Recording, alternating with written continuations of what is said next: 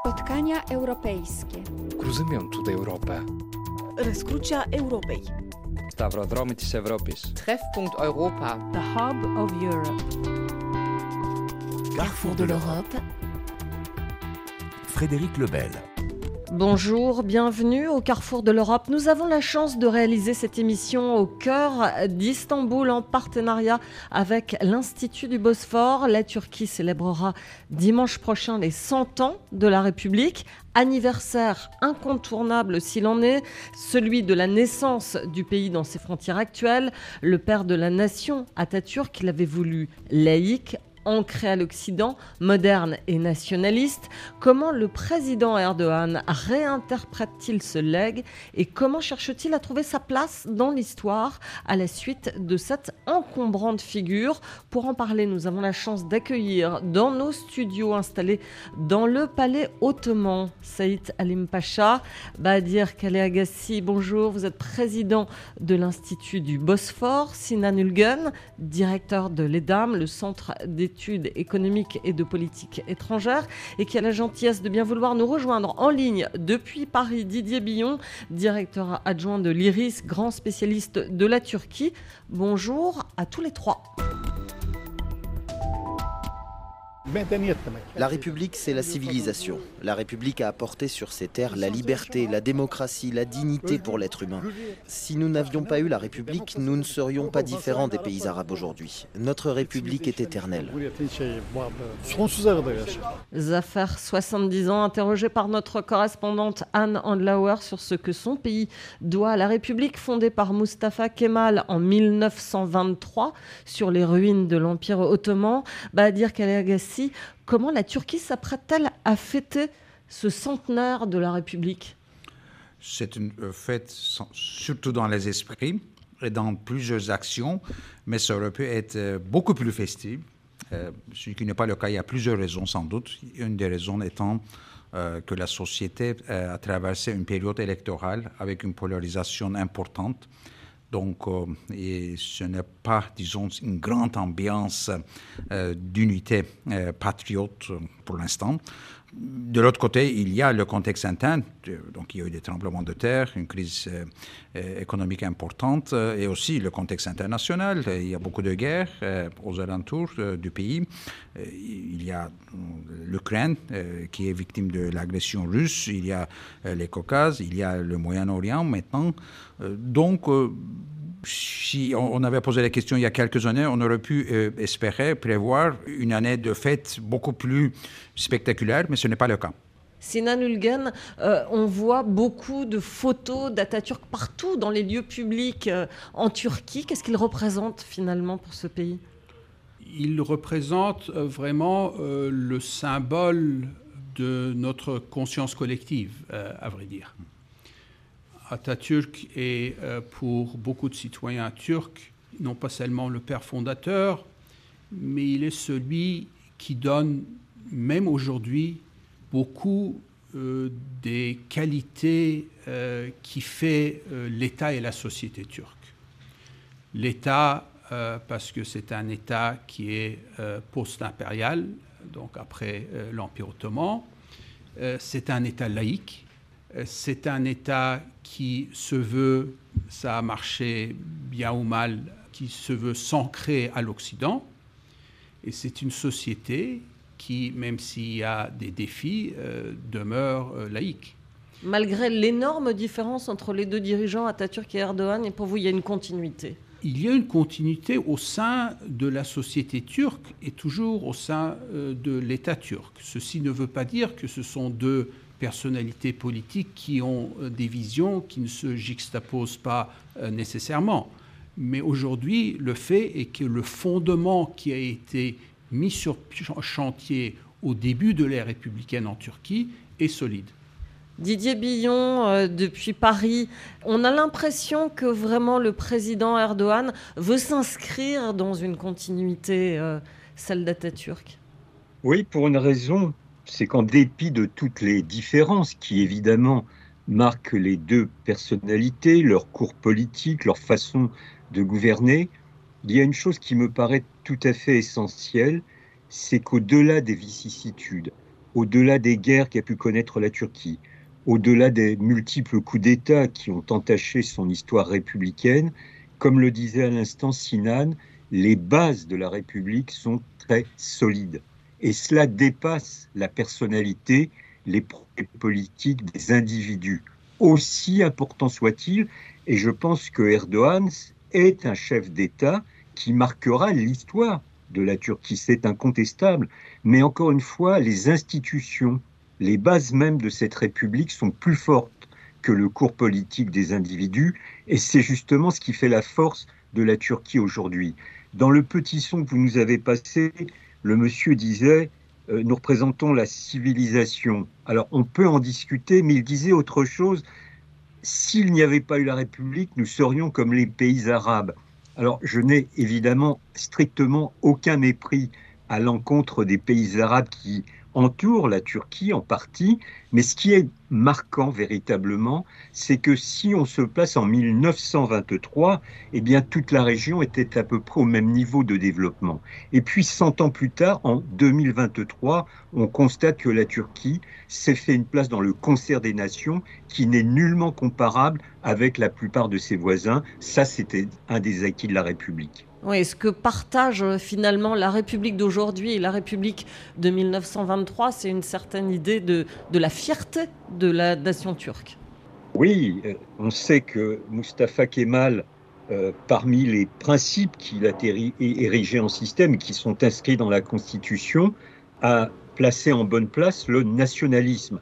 Alors bien sûr, aux oreilles d'un occidental, le mot nationalisme, il a du sens. Il peut avoir un sens agressif, très déplaisant, condamnable, et puis il peut avoir le sens de patriotisme, c'est-à-dire l'amour de sa nation, l'amour de son pays, et je pense que c'est une des constantes et une des caractéristiques fondamentales de l'histoire de la Turquie républicaine, cet amour du pays, alors avec parfois des excès, il faut bien le souligner, Bahadur tout à l'heure indiquait... Euh, les joutes électorales qui ont marqué le pays il y a quelques mois maintenant, et nous avons bien constaté qu'il y a une résurgence de formes de nationalisme agressif. Ça, c'est un problème. C'est un des défis majeurs que doit affronter la Turquie euh, pour les années à venir et pour le prochain siècle. Alors que pensent les Turcs de la rue, de cet anniversaire et de la République? Quelle image a la République et son fondateur aujourd'hui? Que va-t-on fêter le 29 octobre prochain? Assurément, les réponses diffèrent selon l'âge et l'orientation politique des citoyens concernés. À Istanbul, notre correspondante Anne Andlauer a posé la question à quelques-uns d'entre eux. La République de Turquie aura 100 ans le 29 octobre. Pour Filiz et Mermet, un couple d'une cinquantaine d'années, fêter la République, c'est avant tout honorer le souvenir de son fondateur, Mustafa Kemal Atatürk. Un souvenir que ces membres du Parti républicain du peuple, le CHP, créé par Atatürk, aujourd'hui principal parti d'opposition, jugent malmené par l'actuel président Recep Tayyip Erdogan. Pour moi, célébrer la République, c'est continuer sur la voie tracée par Atatürk. C'est défendre la laïcité, les droits des femmes. Certains se montrent dignes de son héritage, d'autres non. Mon arrière-grand-père, qui était un Turc de Grèce, a combattu aux côtés d'Atatürk dans la bataille des Dardanelles pendant la Première Guerre mondiale. Malheureusement, Malheureusement, le gouvernement actuel cherche à minimiser l'importance d'Atatürk. Or, c'est uniquement grâce à lui que nous vivons tous en République. D'autres, comme Kadri, fêteront le centenaire le cœur lourd. Ce retraité de 65 ans définit la République comme la garantie d'une patrie pour les Turcs et eux seuls.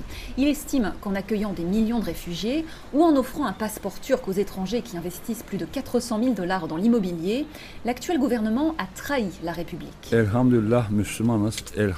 merci, nous sommes musulmans. Dieu merci, nous sommes turcs.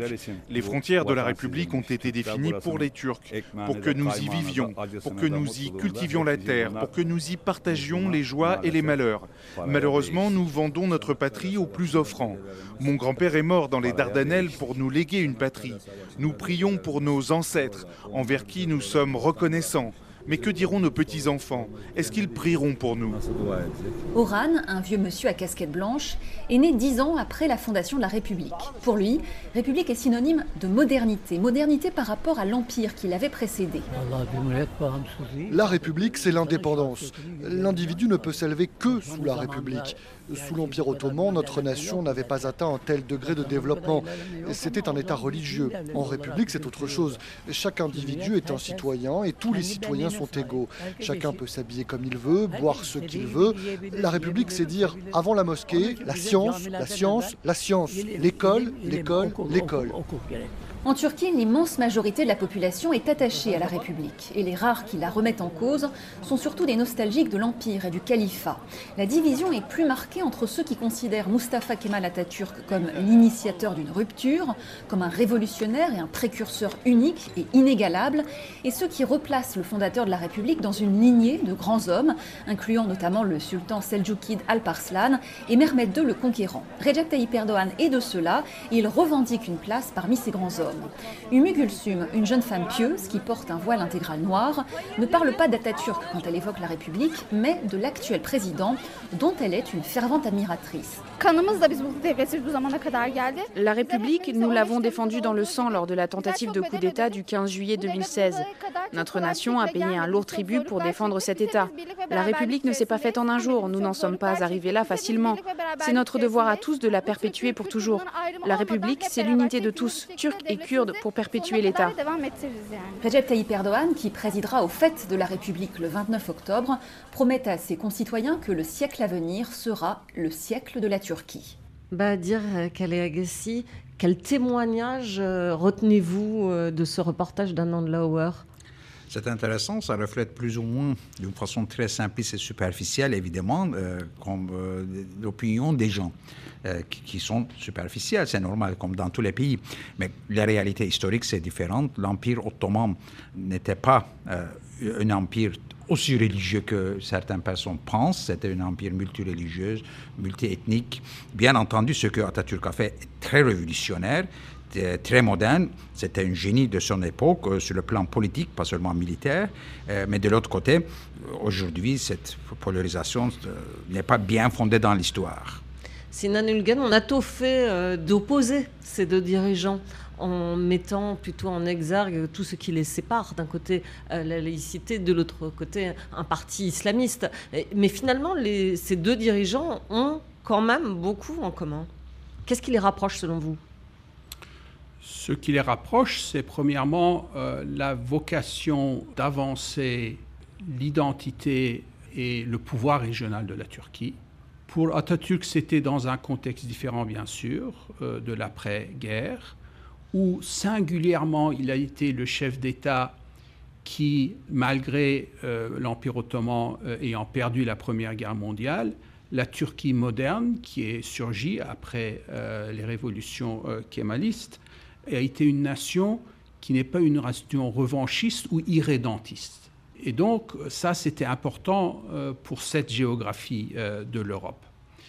Euh, je pense que du côté de Erdogan aussi, on voit euh, la même chose, c'est-à-dire que la volonté euh, de promouvoir l'identité turque et, la nation turque, c'est essentiellement de miser sur le, soft power de la Turquie, que ce soit au niveau économique, que ce soit dans les domaines industriels, que ce soit avec sa diplomatie régionale et multilatérale.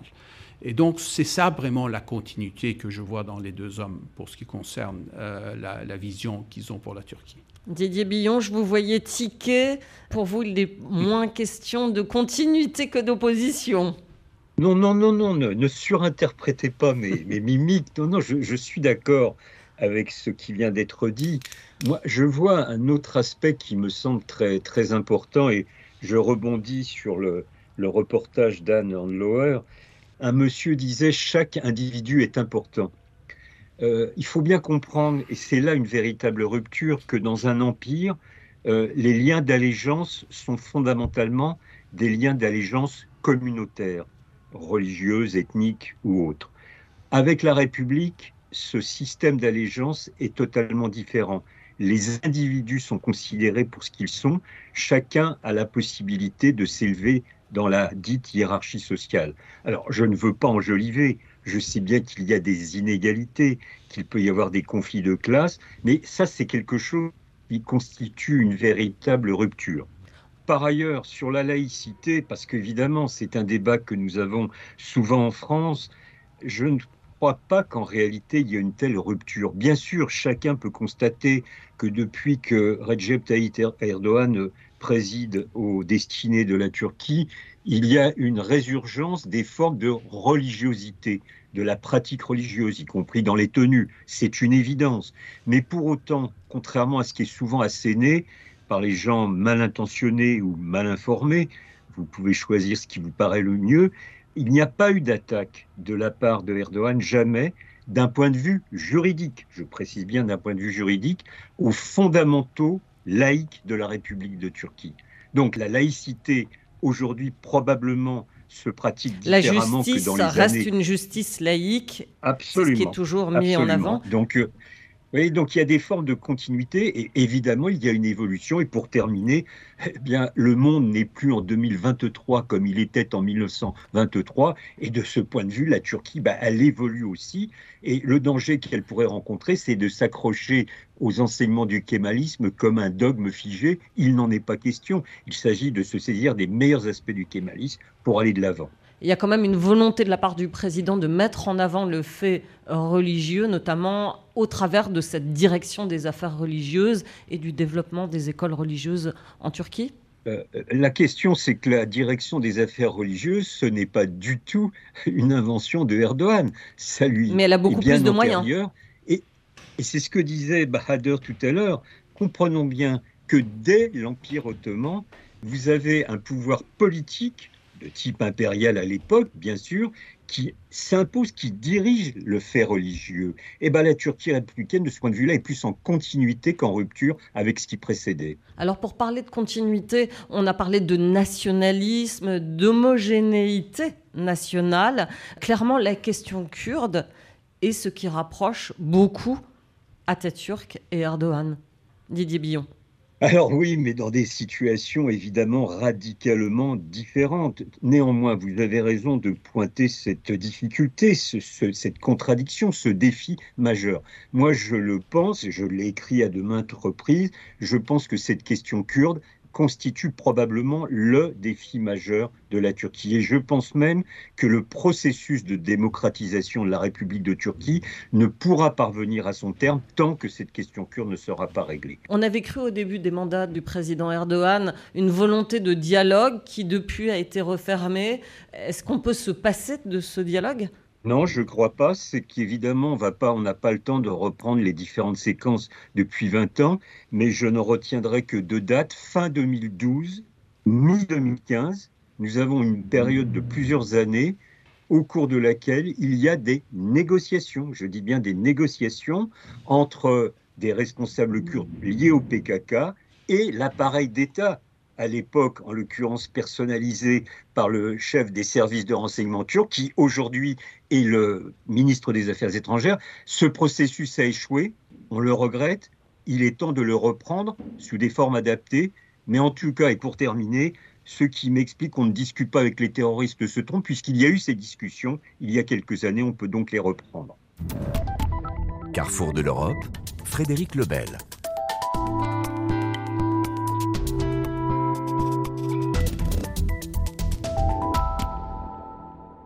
L'héritage d'Atatürk dans la Turquie d'aujourd'hui, alors que le pays s'apprête à fêter le centenaire de la République. Pour en parler, nous sommes en studio à Istanbul avec Badir Galeagassi, président de l'Institut du Bosphore, Sinan Ulgan, directeur de l'EDAM, le centre d'études économiques et de politique étrangère, et en ligne depuis Paris, Didier Billon, directeur adjoint de l'IRIS, grand spécialiste de la Turquie.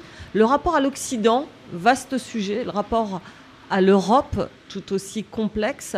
Sinan Ulgan, comment définir la place que la Turquie veut aujourd'hui avoir dans le monde, ancrée à l'Occident certes, mais avec toujours une marge de liberté? Oui, tout à fait. Ceci est devenu de plus en plus clair au fil des années. Euh, surtout euh, après 1989, où on a vu surgir un monde euh, plus multipolaire. Et c'est ça qui pousse un peu la Turquie à, ce type euh, d'analyse pour ce qui concerne son rôle international et ses relations avec l'Europe. Avant, c'était beaucoup plus centré sur les relations avec l'Occident, au sein de l'OTAN, relations avec l'Union européenne, le lien transatlantique. Euh, mais depuis, euh, avec l'émergence ou le constat d'émergence de ce nouveau monde, de ce nouvel ordre mondial, euh, avec d'autres pôles de pouvoir, avec ce qu'on appelle maintenant le Sud global, le Global South, la Turquie se veut un rôle où, je peux effectivement emprunter la terminologie de la France, de l'Europe, qui est celui d'une autonomie stratégique. Mais il faut aussi, euh, à mon avis, souligner la responsabilité que l'Europe, et en l'occurrence la France, a eue de pousser un peu la Turquie euh, vers cette vision qui n'est peut-être pas très compatible avec euh, ses liens avec l'Europe. Vous voulez dire dans le refus de l'adhésion européenne On y reviendra plus tard. Euh, on, on, va rester sur la scène internationale globale. Euh, pour l'instant, on reviendra sur l'Europe plus tard. Didier Billon, on, va s'ancrer euh, dans l'actualité explosive du Moyen-Orient. Le président Erdogan propose d'être médiateur dans ce conflit entre Israël et le Hamas. De quelle carte dispose-t-il euh, Quel est le rôle que la Turquie peut avoir en tant que médiateur dans ce conflit? Bon, la Turquie, tout d'abord, sur le principe, a désormais, et elle l'a prouvé à plusieurs reprises, une capacité de médiation qui s'est illustrée dans plusieurs conflits. Alors celui qui traverse le Moyen-Orient depuis maintenant euh, presque deux semaines, jour pour jour, est évidemment d'une complexité effroyable.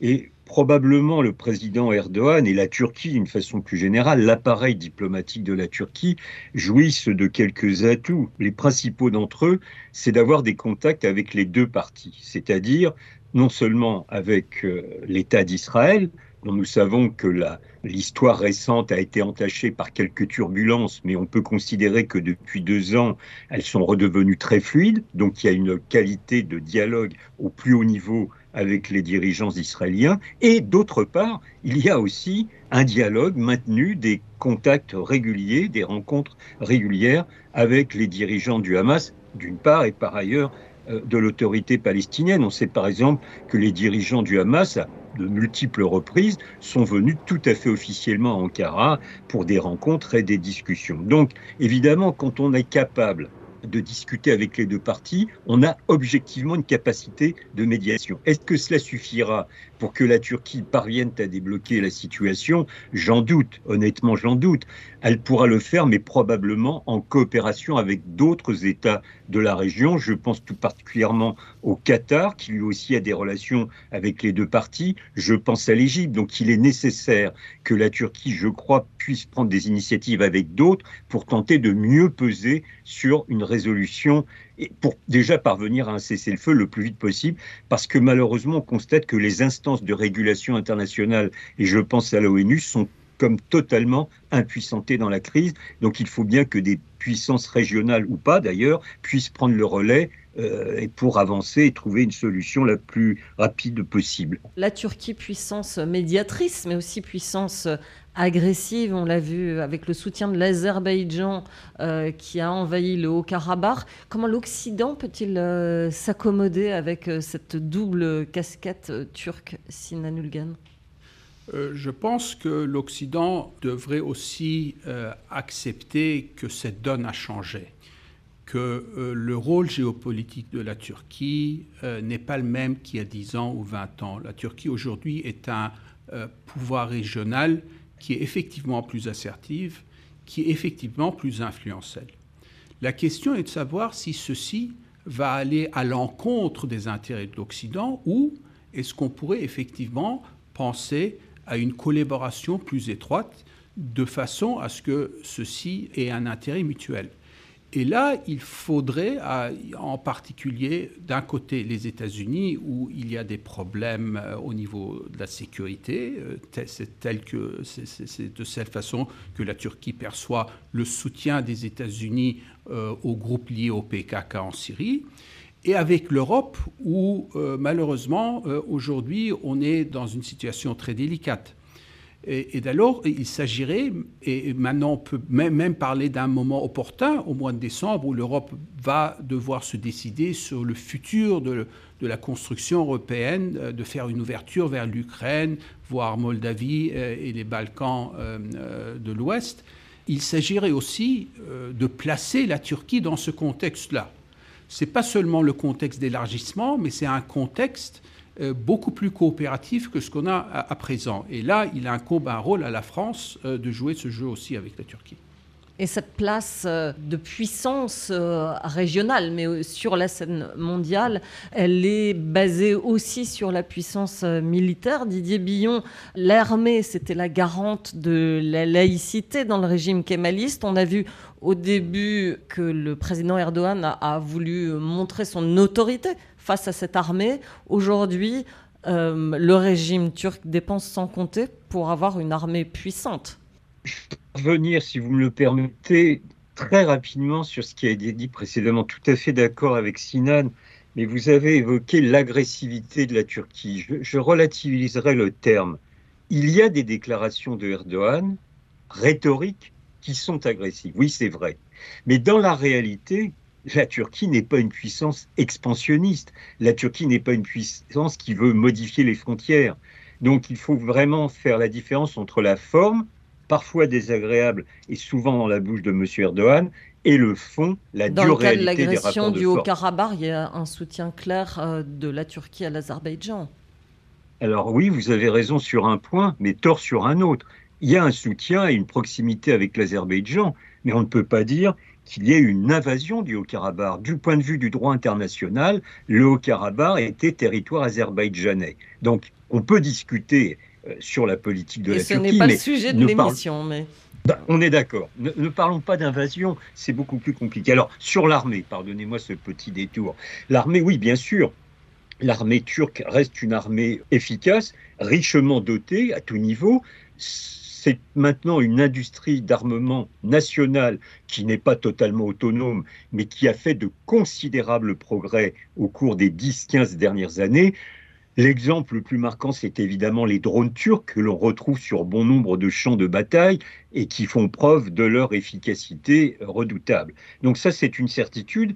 Quant à l'armée son changement fondamental, c'est qu'elle est toujours puissante et opérationnelle. Ça, c'est incontestable, sans rentrer dans les détails. Mais par contre, le rôle politique que l'armée s'était auto-assumé ou auto-désigné, il n'existe plus. Je pense que l'armée est désormais dans ses casernes, que son rôle fondamental, c'est de défendre les frontières de la Turquie, mais ce n'est plus de s'insérer dans le jeu politique. Ça, c'est une différence fondamentale avec ce qui s'est passé et ce qui a prévalu avant Erdogan. C'est important de le souligner.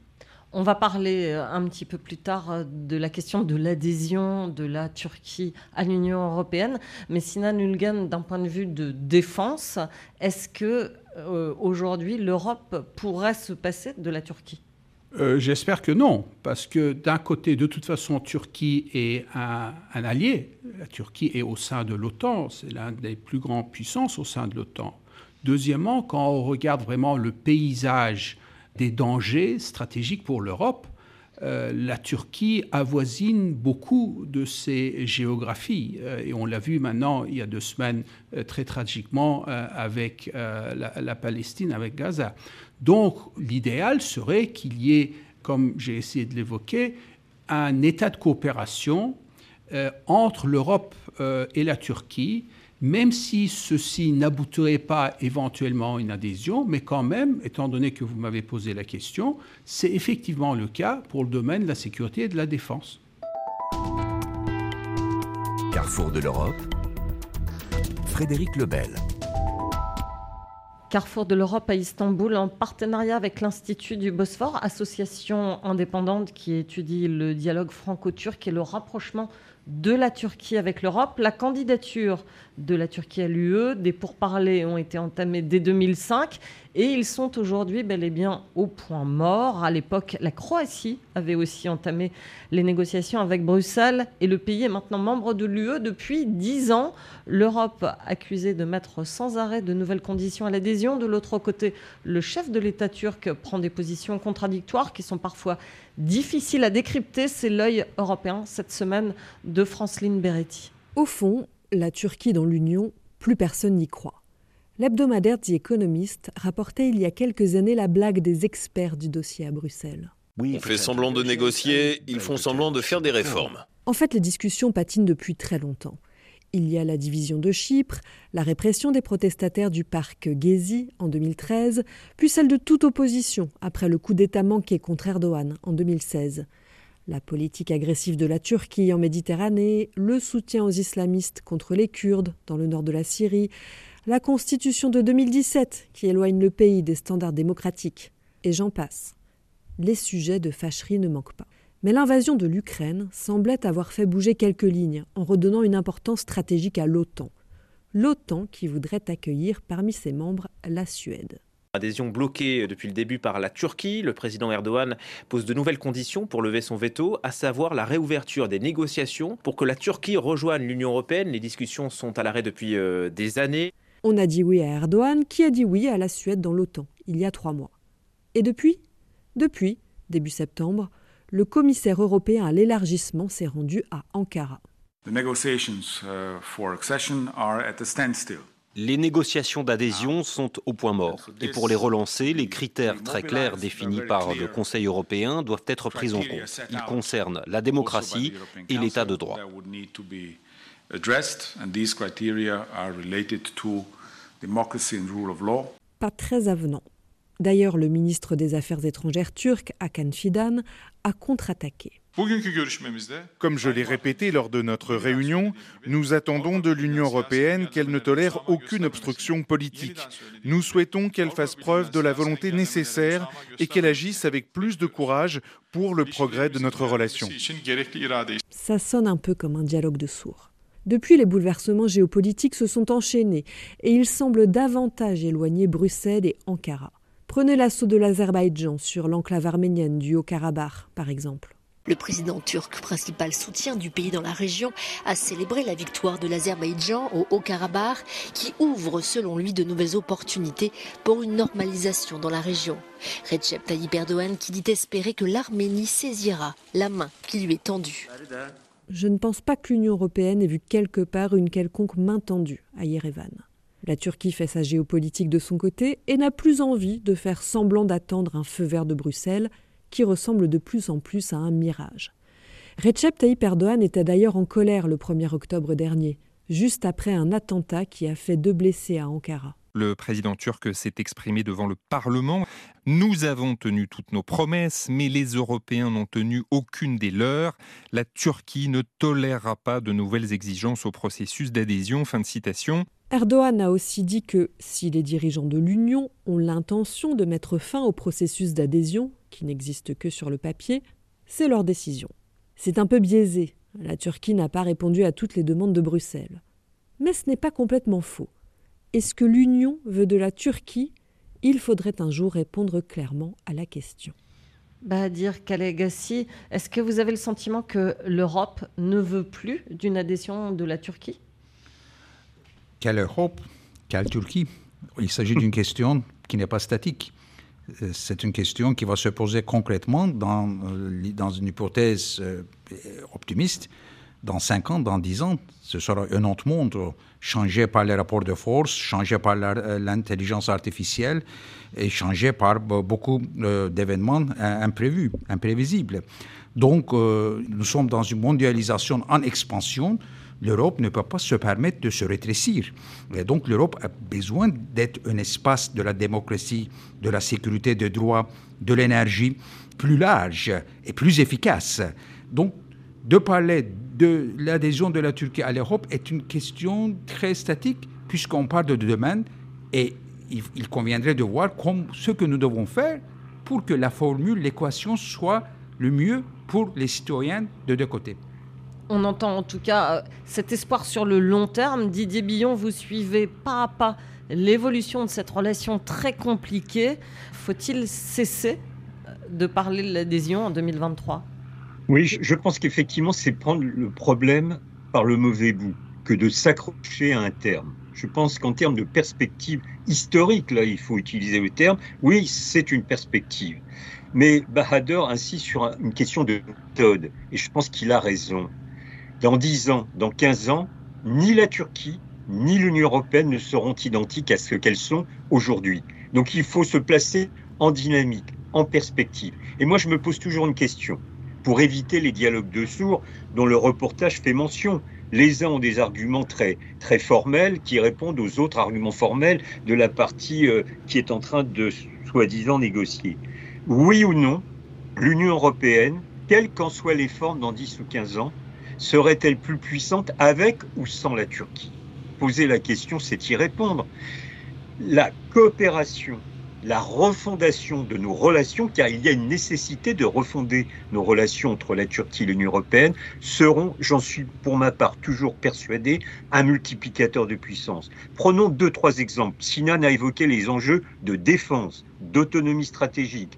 Nous pourrions parler de l'énergie, c'est d'une actualité volante. Nous pourrions parler des réfugiés, etc. On ne va pas euh, donner l'ensemble des dossiers.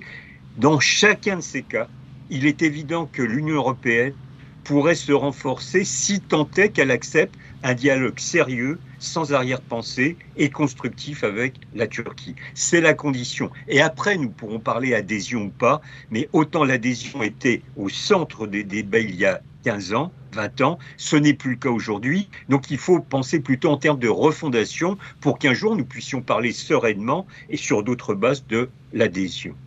D'où l'idée de cette CPE, cette communauté politique européenne, Sinalulgan, euh, qui est ce club élargi qui permet euh, de discuter avec tous les voisins de l'Union européenne euh, de politique et de diplomatie. Est-ce que ça intéresse Ankara? On sait que le président Erdogan a boudé les dernières réunions de la CPE. C'est très peu pour la Turquie. Euh, ça ne pourrait en aucun cas être euh, un cadre euh, qui pourrait remplacer les relations que la Turquie a entretenues, continue à entretenir avec l'Europe que ce soit adhésion ou que ce soit coopération dans beaucoup d'autres domaines, y compris on a une, union douanière à présent, tout à fait. Mm. Et donc cette construction politique qui est la communauté politique européenne pourrait servir à des dialogues de haut niveau sur la politique étrangère, mais c'est tout. Donc ce n'est pas un cadre qui a, une vocation euh, de vraiment donner un essor aux relations turco-communautaires. D'où euh, le boycott, semi-boycott euh, du président Partiellement, il y avait d'autres raisons aussi pour la dernière réunion où il y avait une initiative d'organiser un, un, dialogue politique de haut niveau entre l'Azerbaïdjan et l'Arménie en excluant la Turquie et ça n'a pas marché. Alors parmi euh, euh, les zones de friction entre la Turquie et l'Union européenne, bien sûr, la question de l'état de droit, la démocratie, la liberté euh, d'expression qui ont été malmenées après les manifestations du parc Gezi et la tentative de coup d'État de 2016. Témoin privilégié de cette dérive, le Conseil de l'Europe, le 9 octobre dernier, Osman Kavala, mécène turc et bête noire du régime, emprisonné à vie, a reçu le prix des droits de l'homme de l'organisation. La Cour européenne des droits de l'homme, le bras judiciaire du Conseil, avait déjà jugé en 2019 sa détention arbitraire et demandé sa libération. Une demande réitérée aujourd'hui parmi de nombreuses autres condamnations pour violation des droits de l'homme à Strasbourg. Les explications de Villoen Munoz-Boileau. En juin dernier, la Turquie était condamnée par la Cour européenne des droits de l'homme pour avoir privé un ancien dirigeant de la gauche pro-kurde, emprisonné depuis sept ans, de l'assistance effective de son avocat. Puis, quelques semaines plus tard, la Cour épinglait à nouveau Ankara pour avoir maintenu un journaliste pendant près de trois ans en détention provisoire, une durée jugée excessive.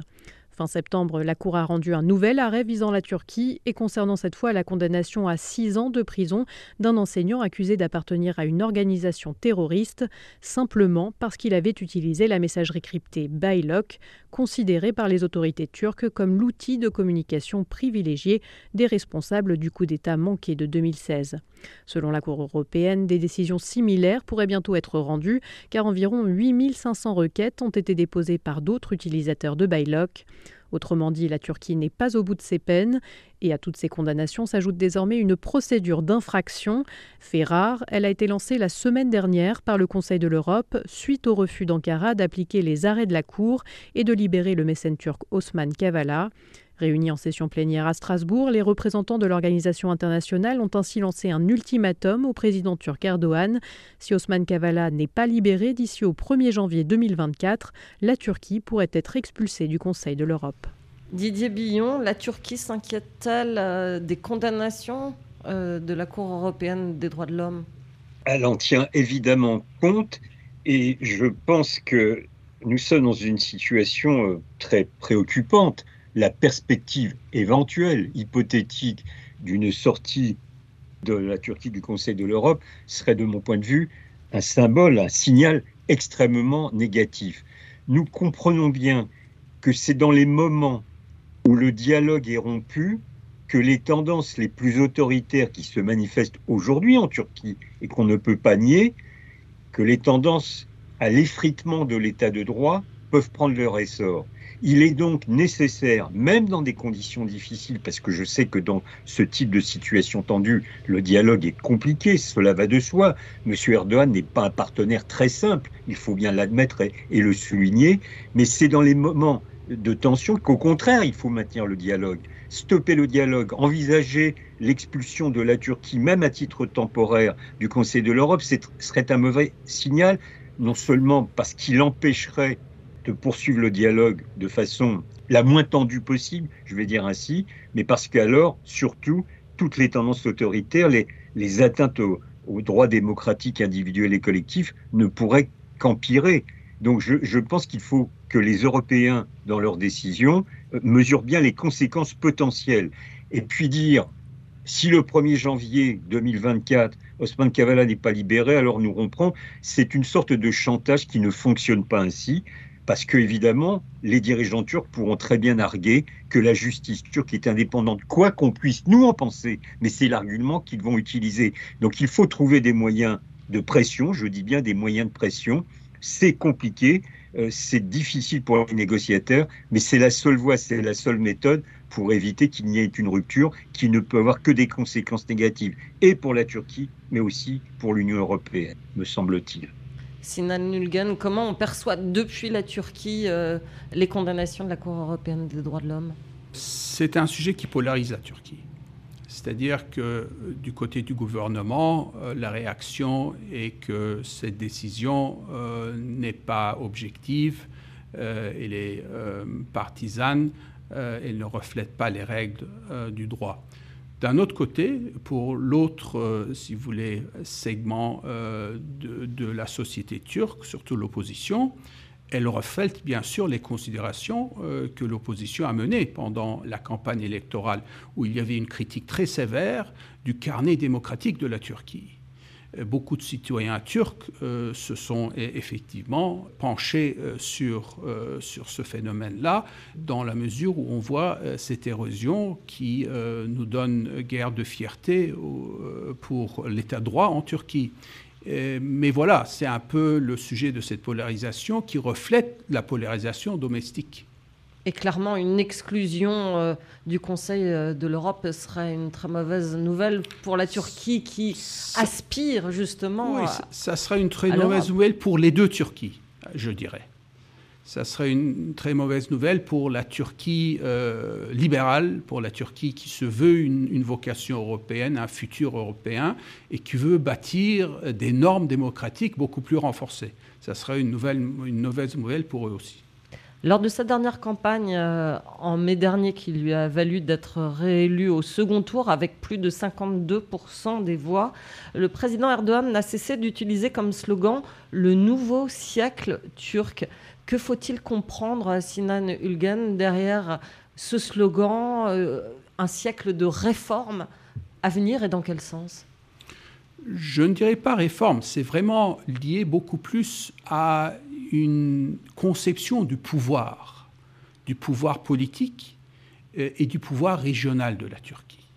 Euh, au-delà vraiment des réformes démocratiques. Mais ceci vient bien sûr aller en parallèle avec des réformes et un bien fondé économique. Ça, c'est sûr, parce que pour avoir ce type de pouvoir au niveau régional, il faut une économie qui fonctionne bien.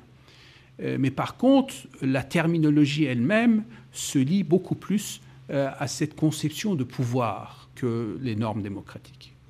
Didier Billon, vous, comment interprétez-vous ce slogan Nouveau siècle turc On annonce de nouvelles réformes, en tout cas des réformes institutionnelles. C'est un petit peu ce qui est dans les tuyaux non, moi ce que je pense, c'est qu'outre ce qui vient d'être dit à propos de la politique intérieure et des hypothétiques euh, modifications constitutionnelles que vous évoquez, je raisonnerai au niveau international. Je pense que la Turquie est typiquement le genre d'État dit du Sud qui aujourd'hui s'affirme sur la scène internationale.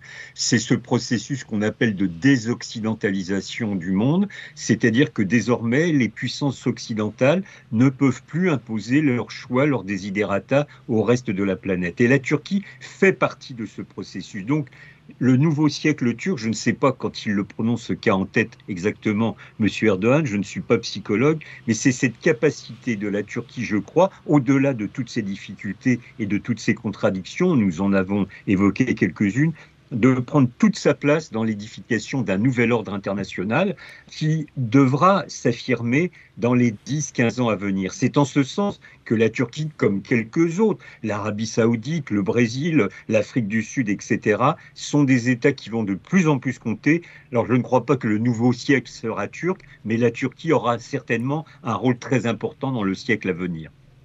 Est-ce que c'est une manière aussi, euh, Sinan Ulgan, de se positionné dans un temps long historiquement euh, pour le président Erdogan mm. d'annoncer ce, slogan. On sait ces nombreuses références euh, à l'Empire ottoman, aussi à la République et aujourd'hui au siècle qui s'annonce.